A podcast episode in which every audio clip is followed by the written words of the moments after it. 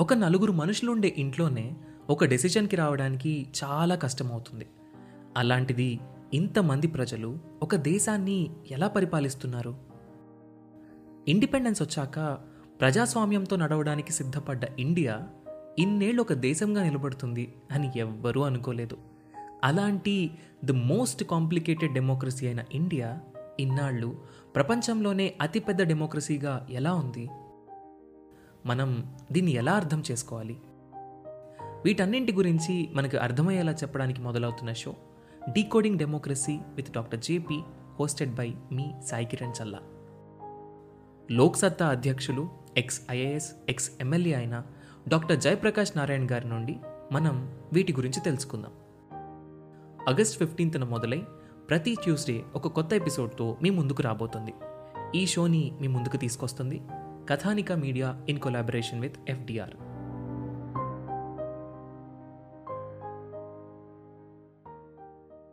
Indian defence system. మన India చుట్టూ ఉండే Arabian sea bay of Bengal Lakshadweep sea Indian ocean.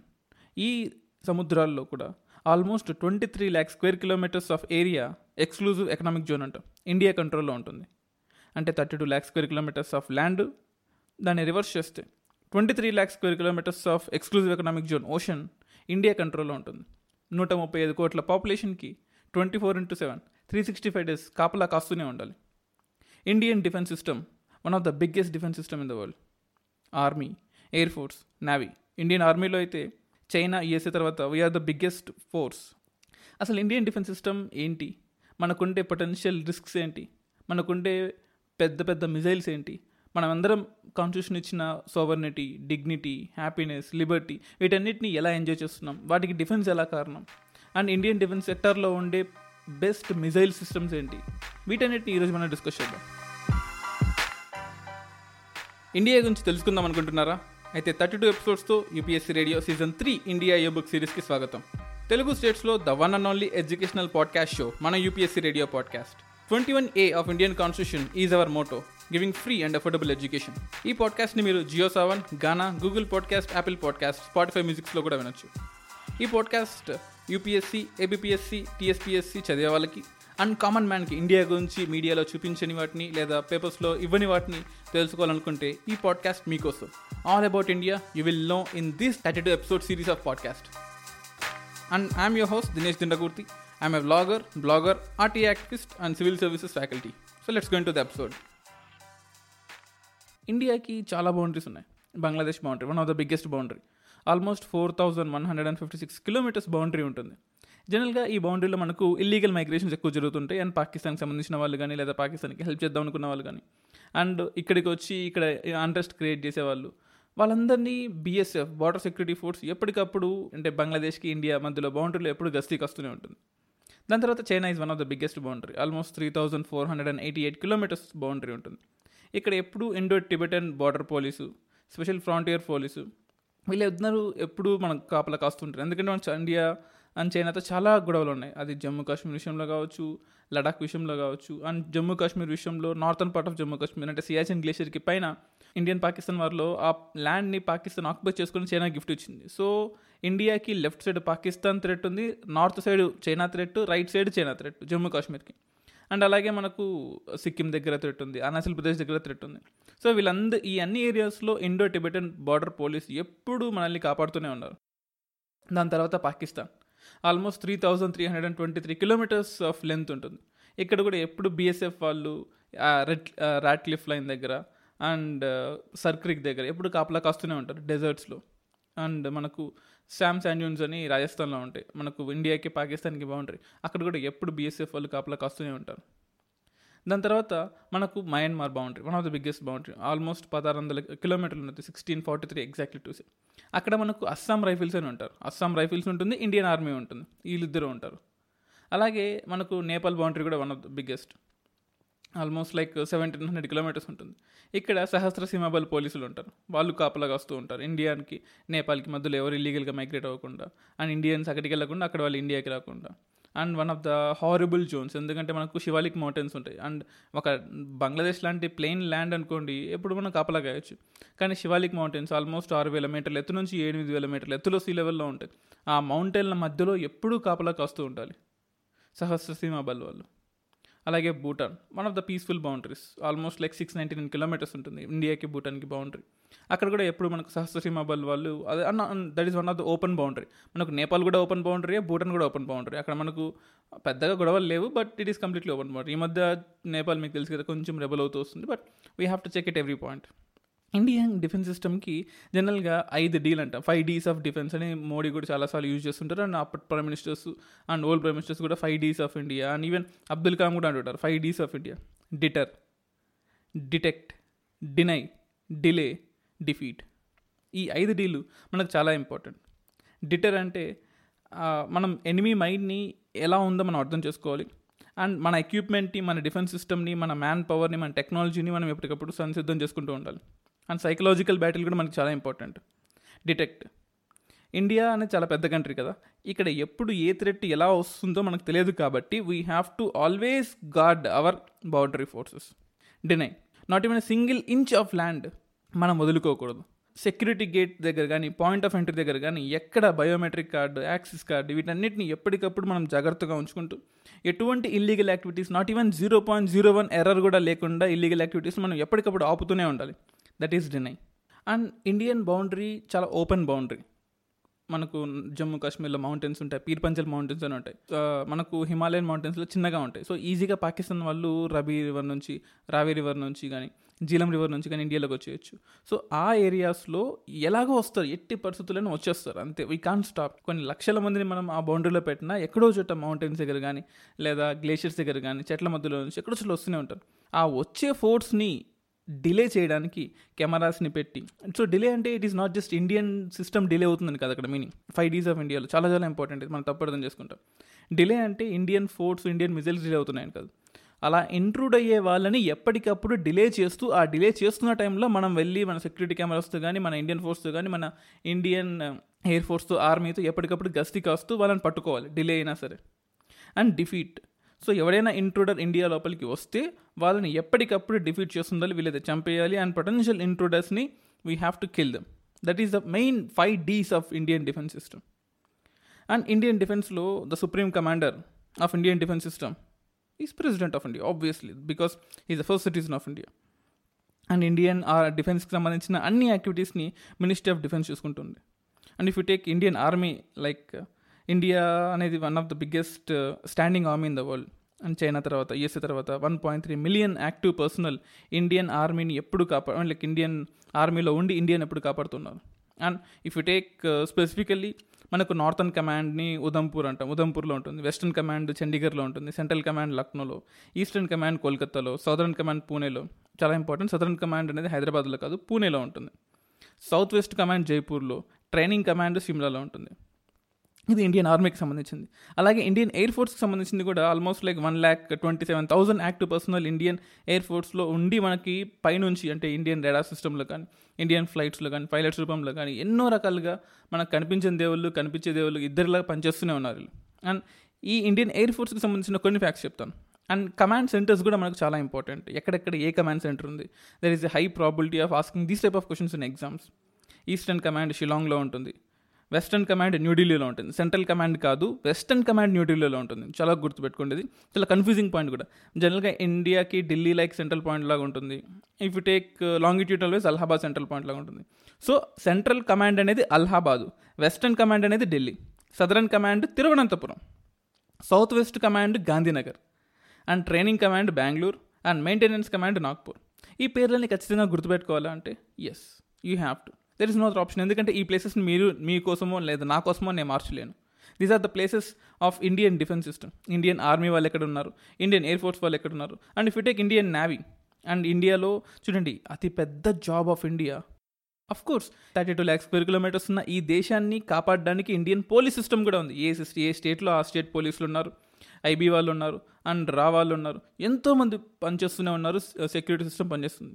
But బయట దేశాల నుంచి వచ్చే థ్రెట్ని కాపాడాలంటే మనకు ముగ్గురే ఉన్నారు. Army air force navy so Indian borders చాలా పెద్దవి వాలటైల్ బార్డర్స్ ఒప్పుకుంటాం. కానీ ఇండియన్ నేవీ చూడండి one of the biggest pressure on Indian defence system is on Indian navy ఎందుకంటే ఎక్స్క్లూజివ్ ఎకనామిక్ జోన్లో ఇండియాకి సముద్ర దూరాల్లో ఇరవై మూడు లక్షల స్క్వేర్ కిలోమీటర్ల ఎక్స్క్లూజివ్ ఎకనామిక్ జోన్ అంటే చుట్టుపక్కల గుజరాత్ కోస్ట్ నుంచి మనకు గుజరాత్ మహారాష్ట్ర గోవా కర్ణాటక కేరళ లక్షద్వీప్ అండ్ తమిళనాడు ఆంధ్రప్రదేశ్ ఒడిస్సా మనకు వెస్ట్ బెంగాల్ అండ్ మనకు వెస్ట్ బెంగాల్లో ఉండే ఐలాండ్స్ కానీ లేకపోతే అండమాన్ నికోబార్ చుట్టుపక్కల almost two hundred nautical miles circle లాగా గీసుకుంటూ వెళ్తే almost twenty three lakh square kilometres of exclusive economic జోన్ని Indian navy కేవలం యాభై ఎనిమిది వేల పర్సనల్తో ఎప్పుడు మనకు బ్లూ వాటర్ నావీ అని కూడా అంటాం ఇండియన్ నావీని. ఎప్పుడు పనిచేస్తూనే ఉంటుంది బ్లూ వాటర్లో. సో ఆ నేవీ ఎప్పుడు మళ్ళీ కాపాడుతుంది?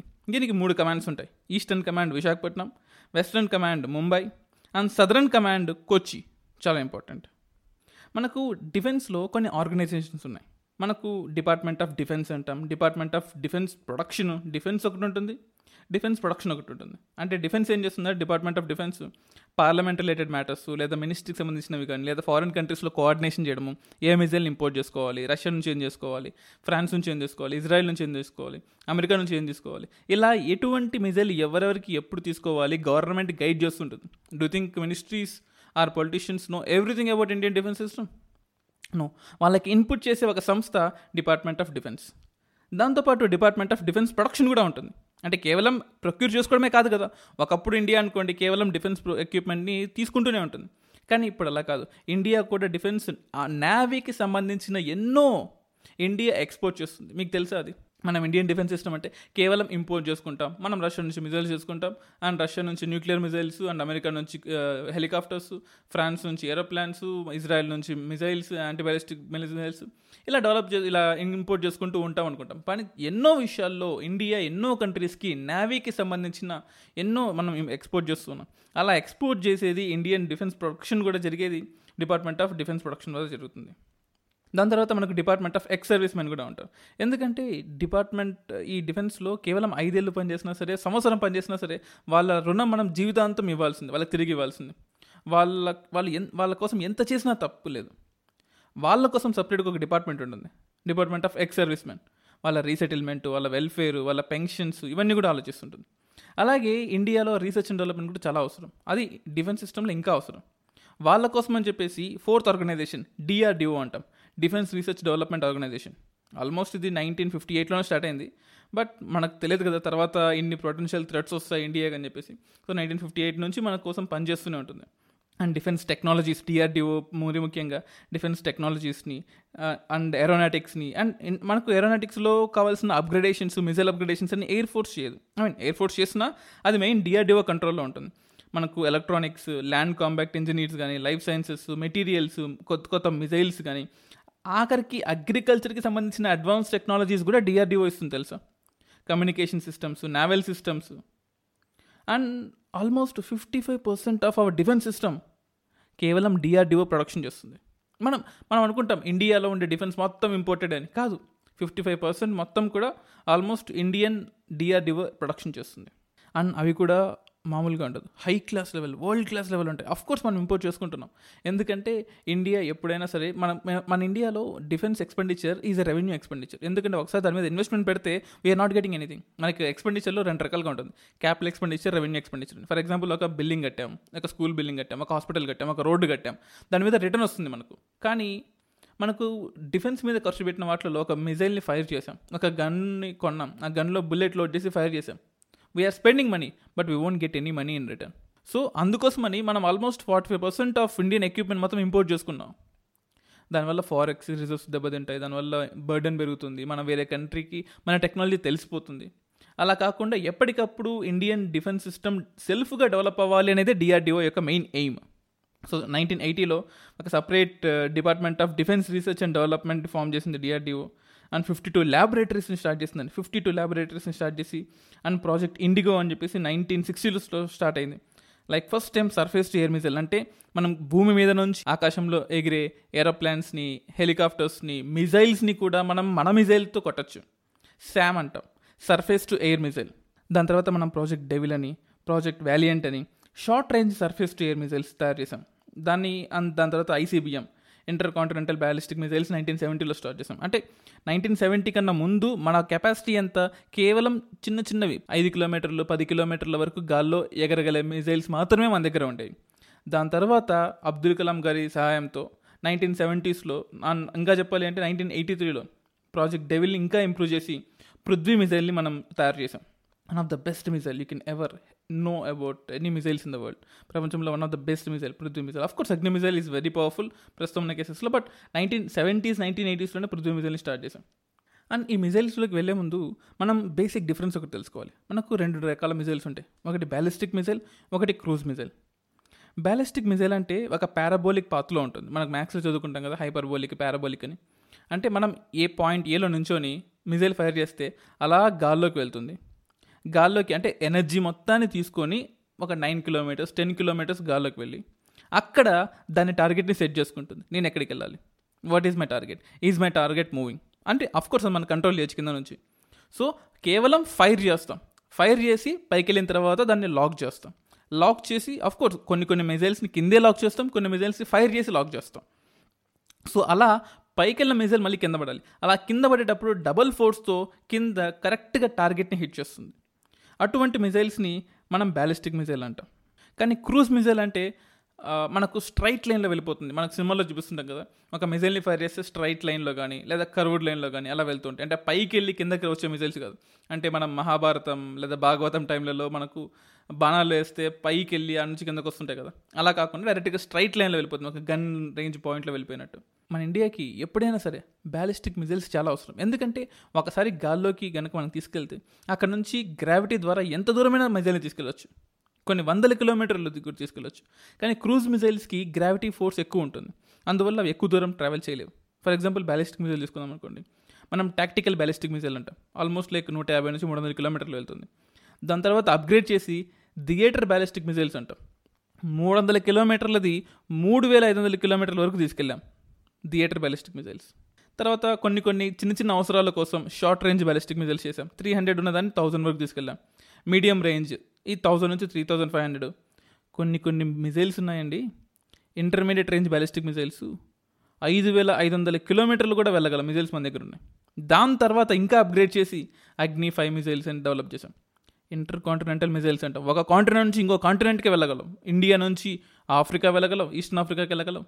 ఇండియా నుంచి టర్కీకి వెళ్ళగలవు. ఇండియా నుంచి రష్యాకి ఇండియా నుంచి కంప్లీట్ చైనాని కవర్ చేసే మిజైల్ అండి. ఐదు వేల ఐదు వందల యాభై కిలోమీటర్లు దూరం వెళ్ళగలే మిజైల్స్ మన దగ్గర ఉన్నాయంటే నమ్మగలరా? అంటే చైనాలో ఏ పాయింట్నైనా సరే మనం మన ఇండియాలో మన అరుణాచల్ ప్రదేశ్లో ఒక మిజైల్ పెట్టి ఒక ఢిల్లీలో కూర్చుని ఒక బటన్ కొట్టామంటే చైనాలో ఏ పాయింట్ అయినా సరే మనం డిస్ట్రక్ట్ చేయొచ్చు. అసలు ఈ integrated guided missile programme development అసలు ఏంటో చూద్దాం. నైన్టీన్ ఎయిటీ త్రీలో ఈ IGMDP integrated guided missile development programme start చేశాం. తర్వాత నైన్టీన్ ఎయిటీస్ నుంచి టూ థౌజండ్ సెవెన్ వరకు చాలా డెవలప్మెంట్స్ జరిగాయి. అగ్ని మిజైల్స్ వచ్చింది లైక్ ఫస్ట్లో uh, మనకు పృథ్వీ మిజైల్స్ ఉండేది. తర్వాత అగ్ని మిజైల్గా డెవలప్ అయ్యాము.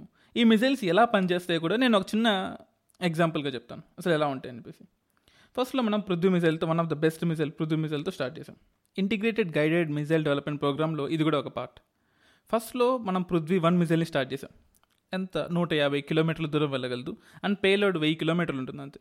Like complete liquid state missile mean liquid state fuel ఉంటుంది.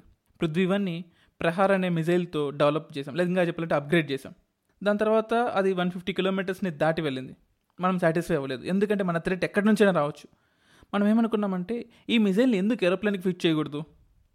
అండ్ దాని పేలోడ్ సైజ్ని తగ్గించి దాని కెపాసిటీ ఎందుకు పెంచకూడదు? అప్పుడు పృథ్వీ టూ అనే ఐడియా వచ్చింది మనకు. ఎయిర్ ఫోర్స్ వర్షన్ తయారు చేసాం అంటే మిజైల్ని ఏరోప్లేన్కి అతికేయచ్చు.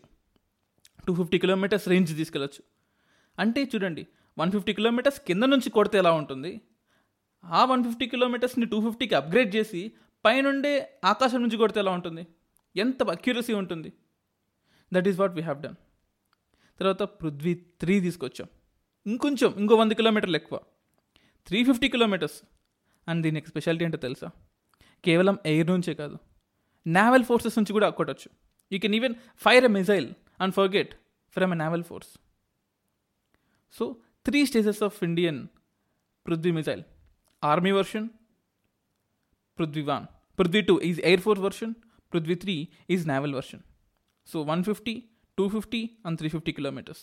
That is what that is ప్రతి నిమిషం ప్రతి సెకండ్ మనం థ్రెడ్స్ని మనం తెలుసుకుంటూ అప్గ్రేడ్ చేస్తూనే వచ్చాం మన మిజైల్ సిస్టమ్. దాని తర్వాత మనం ఇదే ప్రోగ్రాంలో త్రిశూల్ మిజైల్ని కూడా డెవలప్ చేసాం త్రిశూల్ మిజైల్ ఏంటంటే short range surface to air missile. So దీని మెయిన్ ఇంటెన్షన్ మన ఆ పేరులోనే ఉంది కదా త్రిశూలం ఎలా ఉంటుంది? కింద నుంచి మనం ఓల్డ్ మూవీస్లో కూడా చూస్తుంటాం. శివుడి కింద నుంచి త్రిశూలం పైకేస్తాడు అన్నట్టు. సో అలాగా త్రిశూల్ ఎలా గుర్తుపెట్టుకోవాలంటే సర్ఫేస్ టు ఎయిర్ మిజైల్ అనమాట ఆల్మోస్ట్ ఒక నైన్ టు ట్వెల్వ్ కిలోమీటర్స్ గాల్లోకి ఎగరగలదండి. జనరల్గా మన కంట్రీ కాదు ఎన్నో కంట్రీస్లో ఐదు కిలోమీటర్లు ఆరు కిలోమీటర్లు దాటి మిజైల్స్ పైకి ఎగరలేవు. కానీ ఇండియాలో అంటే ఒక అడ్వాంటేజ్ ఏంటంటే మనము మన పైకి వెళ్తున్నాం అనుకోండి స్టాటోస్పియర్లోకి వెళ్తున్నాం అనుకోండి. యాజ్ ఇండియా అనేది ఇండియా అనేది ఈక్వేటర్కి దగ్గర ఉంటుంది కాబట్టి మన భూమి మీద ఎయిర్ ఫోర్స్లు ఎక్కువగా ఉన్నా అంటే ఎయిర్ డిస్టర్బెన్సెస్ ఎక్కువగా ఉన్నా సరే మనం ఆకాశంకి వెళ్తూ ఉంటే ఒక ఐదు కిలోమీటర్లు ఆరు కిలోమీటర్లు దాటి వెళ్తూ ఉంటే మనకు ఎయిర్ ఫోర్స్ తక్కువ ఉంటుంది. మన అది అది మనకు ల్యాక్ ఆఫ్ ఈస్టర్లీస్ అనుకోండి వెస్టర్లీస్ లేకపోవడం అనుకోండి కేవలం కొన్ని కొన్ని ఏరియాస్లోనే అంటే like completely southern part of India burst of monsoon ఆ టైంలో జూన్ జూలై టైంలో తప్ప మనకు పెద్దగా ఎయిర్ మూమెంట్ అనేది చాలా తక్కువగా ఉంటుంది. అమెరికాతో కంపేర్ చేసుకున్న చైనాతో కంపేర్ చేసుకున్న అదొక అడ్వాంటేజ్ లాంటిది అనుకోండి మనకు. సో మనం మన మిజైల్ సిస్టమ్ని పన్నెండు కిలోమీటర్ల వరకు పైకి తీసుకెళ్ళగలం. దాని తర్వాత మనం నాగ్ మిజైల్ని డెవలప్ చేసాం.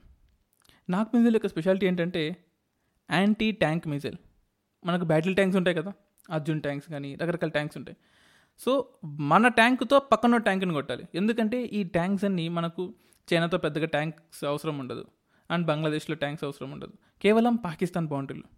చాలా చాలా అవసరం. ట్యాంక్స్ ఎందుకంటే complete open boundary. Rajasthan desert Thar desert sand dunes కానీ అండ్ జైసల్మీర్ కానీ ఆ ఏరియాస్ నుంచి పాకిస్తాన్లోకి ఎంటర్ అయ్యే వాళ్ళు కానీ లేకపోతే ఇండియన్ బార్డర్ సిస్టమ్ ఇంకా చెప్పాలంటే మనకు గల్వన్ వ్యాలీ కానీ దానికి లెఫ్ట్ సైడ్ వస్తే మనకు కార్గిల్ కానీ అంత ఇంకా లెఫ్ట్ సైడ్ వస్తే మనకు ఉరి సెక్టర్ కానీ ఆ ఏరియాస్లో మనకు ట్యాంక్స్ యొక్క అవసరం చాలా ఉంటుంది. సో అలాగే పాకిస్తాన్ కూడా ట్యాంక్స్ తయారు చేసుకుంటుంది. ఎందుకంటే ఈవెన్ పాకిస్తాన్ ఈజ్ ఇంటెలిజెంట్ మనం ఎలా ఆలోచిస్తామో పాకిస్తాన్ కూడా అలాగే ఆలోచిస్తుంది. సో అటువంటి మిజైల్స్ని అంటే అటు అంటే వాళ్ళ దగ్గర ఉండే ట్యాంక్స్ని మనం కొట్టాలంటే just fire and forget type of missile అంటే ఒకసారి ఫైర్ చేసి మర్చిపోవచ్చు. ఆటోమేటిక్గా పక్కన్న ట్యాంక్ మీద మిజైల్ పడుతుంది. ఎట్టి పరిస్థితుల్లో మిస్ కాకుండా వన్ పర్సెంట్ అక్యురసీ కూడా మిస్ కాకుండా నైంటీ నైన్ కాదు హండ్రెడ్ పర్సెంట్ అక్యురసీతో సో ఈ forty two cases missile sure షార్ట్గా ఖచ్చితంగా కొట్టగలదు.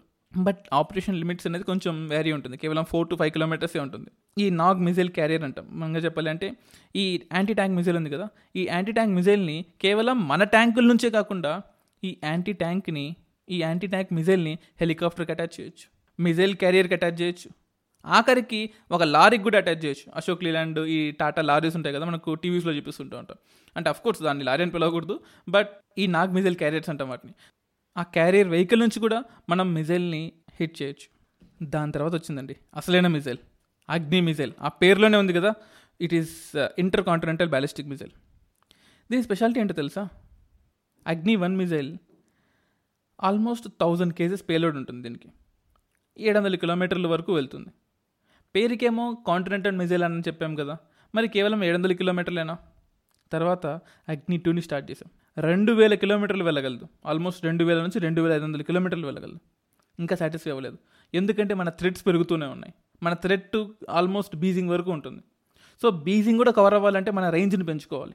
అగ్ని త్రీని స్టార్ట్ చేసాం రెండు వేల ఐదు వందల నుంచి మూడు వేల ఐదు వందల వరకు మన రేంజ్ని పెంచాం. స్టిల్ వీఆర్ నాట్ సాటిస్ఫైడ్ ఇంకా ఇంకా something we have to achieve our threats are keep on increasing ఏం చేయాలి? అగ్ని ఫోర్ నాలుగు వేలు ఈసారి. మూడు వేల ఐదు వందల నుంచి నాలుగు వేల కిలోమీటర్స్ వరకు మనం అప్గ్రేడ్ చేసాం. ఎందుకంటే మనకు మన షిప్స్ మన కంటైనర్స్ మనకు మంగోలియా నుంచి అట్ ద సేమ్ టైం మన షిప్స్ మన కంటైనర్స్ అన్ని మనకు మొజాంబిక్ ఛానల్ నుంచి యూథోపియా నుంచి అండ్ టర్కీ నుంచి కూడా వస్తూ ఉంటాయి. సో అక్కడ ఉన్న మన షిప్స్ని మన గూడ్స్ని మన కన్సైన్మెంట్ని కాపాడుకోవాలనుకుంటే మన టార్గెట్ని ఇంకా పెంచుకోవాలి. నాలుగు వేలు కూడా సరిపోదు. ఎనిమిది వేలు చేసాం ఈసారి అగ్నిఫై మిజైల్ మిసైల్ అంటే ఐదు వేల నుంచి ఎనిమిది వేల కిలోమీటర్ల దూరంలో ఉన్న టార్గెట్ని కూడా ఈజీగా అవలీలగా ఈ మిజైల్ నాశనం చేయగలదు. అండ్ అక్కడితో ఆగలేదు. మన డిఫెన్స్ సిస్టమ్ అగ్ని సిక్స్ని ఇప్పుడు మనం స్టార్ట్ చేస్తున్నాం. అఫ్ కోర్స్ ఇది ఇంకా ఫైనలైజ్ అవ్వలేదు. డెవలప్మెంట్ స్టేట్లో ఉంది. ఈసారి టార్గెట్ ఎంతో తెలుసా? పన్నెండు వేల కిలోమీటర్లు. అంటే almost west of Africa complete Europe complete Asia Australia complete మన చుట్టుపక్కల ఉండే ఒక్క అమెరికన్ కాంటినెంట్స్ తప్ప నార్త్ అమెరికా సౌత్ అమెరికా తప్ప ప్రపంచం మొత్తం కవర్ అయ్యగలే అగ్ని సిక్స్ మిజైల్ని మనం త్వరలో తీసుకురాబోతున్నాం. సో ఎంతైనా గ్రేట్ కదా ఇలా తలుచుకుంటేనే మనకి ఏదో ఉంటుంది. So India can be a super power అంటే మన సూపర్ పవర్ అనేది not like China we don't want to rule in we don't want to rule the world and become super power we want to help the world and become super power మన దీంతో పాటు మనకు Prithvi air defence అని కూడా ఇంకోటి ఉంది. Pad అని కూడా అంటాం. పృథ్వీ ఎయిర్ డిఫెన్స్ అంటే కేవలం మిజైల్స్ని వేస్తున్నామంటే పక్కన వాడి దగ్గర కూడా మిజైల్స్ ఉంటాయి. వాడు మన మీద ఫైర్ చేయగలడు కదా. సో ఒక డెడికేటెడ్ టీమ్ ఒక డెడికేటెడ్ మిజైల్స్ కేవలం యాంటీ బ్యాలిస్టిక్ మిజైల్స్ కోసమే పనిచేస్తున్నాయి. అంటే మనం ఎలాగైతే మన మిజైల్ని ఫైర్ చేస్తున్నామో అలాగే పక్క దేశం కూడా మన మిజైల్ని వాడి మిజైల్ని మన మీద ఫైర్ చేయొచ్చు. వాడి దగ్గర నుంచి మనల్ని కాపాడుకోవడానికి మనం పృథ్వీ ఎయిర్ డిఫెన్స్ సిస్టమ్ అని స్టార్ట్ చేసాం అంటే ఇది టూ స్టేజ్ మిజైల్ లాగా ఉంటుంది. So you know what guys five mach స్పీడ్తో ఈ మిజైల్ ఆపోజిట్ మిజైల్తో ఫైట్ చేయగలదు. ఫైవ్ మ్యాక్ మ్యాక్ అంటే తెలుసు కదా? Three forty three metres per second అనేది ఒక మ్యాక్ అంటే స్పీడ్ ఆఫ్ సౌండ్ సౌండ్కి ఐదు రెట్ల స్పీడ్తో Prithvi missile Prithvi air defence missile opposite of a missile అంటే ఒక మిజైల్ ఇండియా మీదకి వస్తుంటే ఆపోజిట్లో వెళ్ళి ఆ మిజైల్ని కొట్టాలి. ఐదు మ్యాక్ స్పీడ్తో. ఆలోచించండి. ఫైవ్ మ్యాక్స్ స్పీడ్తో ఒక మిజైల్ పర్ఫెక్ట్గా వెళ్ళి ఆ మిజైల్ని కొట్టాలి.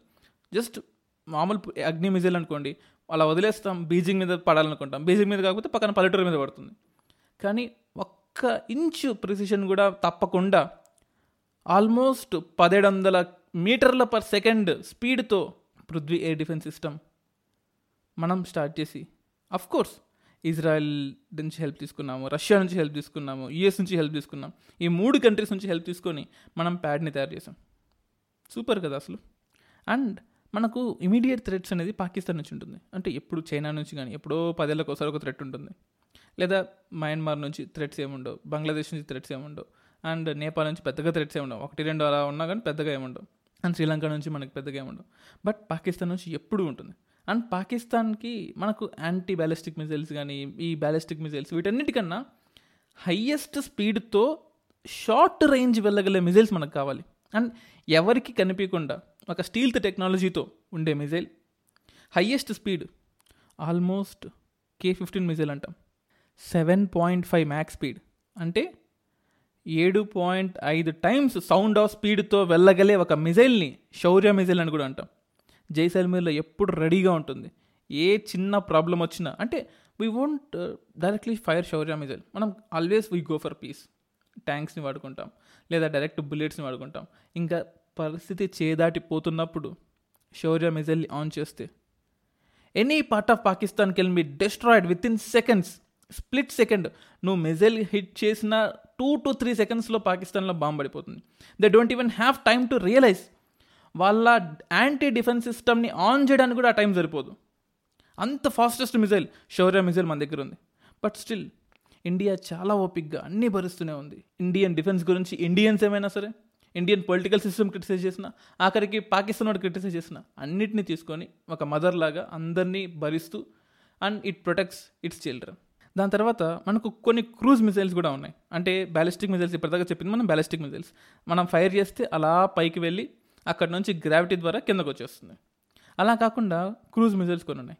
నిర్భయ్ మిజైల్ అంటాం. ఈ నిర్భయ్ మిజైల్ ఒక ఆల్ వెదర్ మిజైల్.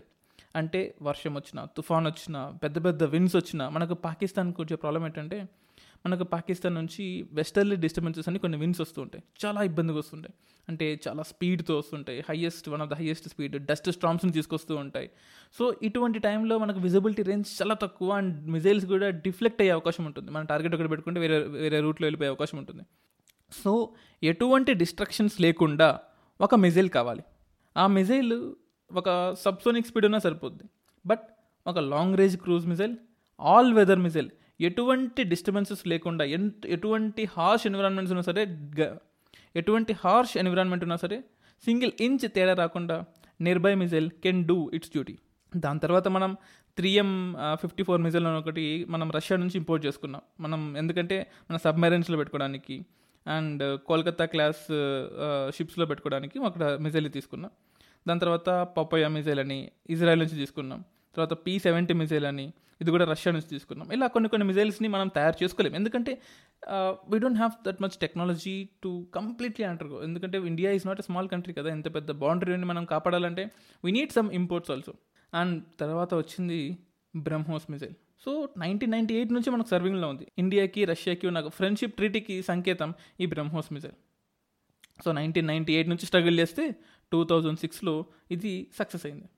దీని స్పెషాలిటీ ఏంటో తెలుసా? వరల్డ్స్ ఫాస్టెస్ట్ క్రూజ్ మిజైల్ ప్రపంచంలోనే ఫాస్టెస్ట్ క్రూజ్ మిజైల్ ఏ కంట్రీ దగ్గర ఉందంటే కళ్ళు మూసుకొని చెప్పొచ్చు. It is with India it is with collaboration of two great countries of the world Russia and India two point eight Mach స్పీడ్తో ఉంటుంది. ఈవెన్ అమెరికా దగ్గర కూడా కేవలం టూ పాయింట్ త్రీ మ్యాక్స్ స్పీడే ఉంది. ఇందాక చెప్పింది బ్యాలిస్టిక్ మిజైల్ ఆ బ్యాలిస్టిక్ మిజైల్స్లో శౌర్య లాంటి మిజైలు ఆల్మోస్ట్ సౌండ్కి ఏడు పాయింట్ ఐదు రెట్ల స్పీడ్తో వెళ్ళగలదు.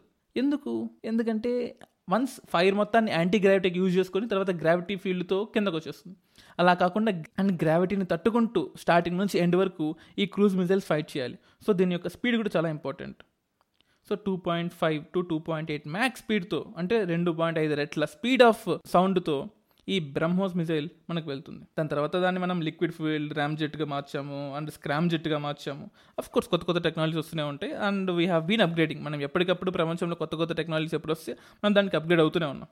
దాంతోపాటు మనం న్యూక్లియర్ ప్రోగ్రామ్ డెవలప్ చేసాము కొత్త కొత్త హెలికాప్టర్ని డౌన్లోడ్ చేసాం రీసెంట్గా అయితే మనం జర్మనీ నుంచి ధ్రువ్ హెలికాప్టర్స్ని మన హిందుస్థాన్ ఏరోనాటిక్స్ కిలోమీటర్ వాళ్ళు డౌన్లోడ్ చేసుకున్నారు. అంటే కొన్ని కంప్లీట్ హెలికాప్టర్ కాకపోయినా టెక్నాలజీని డెవలప్ చేసుకొని దాని నుంచి మనం కొత్త మన మిజైల్స్ మనమే తయారు చేసుకుంటూ ఉన్నాం. మనకు బెంగళూరులో ఉంటుంది హిందుస్థాన్ ఏరోనాటిక్స్ లిమిటెడ్ వాళ్ళు చేస్తున్నారు. అండ్ తర్వాత మనము మనకు ఇండియాలో శివ సియాచిన్ గ్లేషియర్ దగ్గర కానీ అండ్ మనకు అరుణాచల్ ప్రదేశ్ దగ్గర కానీ జమ్మూ కాశ్మీర్ దగ్గర కానీ హై ఆల్టిట్యూడ్స్ ఉంటాయి. ఆ హై ఆల్టిట్యూడ్స్లో మనం నార్మల్ హెలికాప్టర్స్ పనికిరావు. We have to be special in that light compact vehicles ఉండాలి. వెయిట్ ఎక్కువ ఉండకూడదు. హై ఆల్టిట్యూడ్స్లో పనిచేయాలి అండ్ ఎయిర్ డిఫెన్స్ సిస్టమ్కి అనుగుణంగా ఉండాలి. అండ్ రెస్క్యూ ఆపరేషన్స్కి పనిచేయాలి ఇటువంటి అన్నిటి కోసం మనం హెచ్ఏఎల్ వాళ్ళు లైట్ కాంపాక్ట్ హెలికాప్టర్స్ తయారు చేసాం తర్వాత మనం వీ హ్యావ్ బీన్ మనం ప్రతిరోజు ప్రతి నిమిషం we have been upgrading our cells రెండు వేల పంతొమ్మిదిలో ధనుష్ గన్ అని కొత్తగా చేసాం అంటే మన బోఫర్స్ గన్కి అప్గ్రేడేషన్ అనమాట మనం like one fifty mm artillery gun చాలా దూరం వెళ్తుంది. డిఆర్డిఓ కంట్రోల్లో ఉంటుంది. తర్వాత స్టాలియన్ ట్యాంక్స్ అని అశోక్ లీలాండ్ వెహికల్స్లోనే మనకు ట్యాంక్ ఉంటుంది. మనకు రిపబ్లిక్ డే కూడా చూపిస్తారు కదా అశోక్ లీలాండ్ ట్యాంక్ ఉంటుంది. బ్యాక్ సైడ్ మిజైల్స్ ఉంటాయి. ఆల్మోస్ట్ ఎంత దూరమైనా సరే అంటే రిమోట్గా ఎటువంటి దూరమైనా సరే విత్ ఇన్ హవర్స్లో ఆ ప్లేస్కి వెళ్ళిపోయి హైయెస్ట్ సీసీ వెహికల్స్ అనమాట అక్కడ నుంచి ఎటువంటి మిజైల్ అయినా ఆ వెహికల్ మీద పెట్టుకొని మనం ఫైర్ చేయొచ్చు. అలాంటి మిజైల్స్ ఉంటాయి.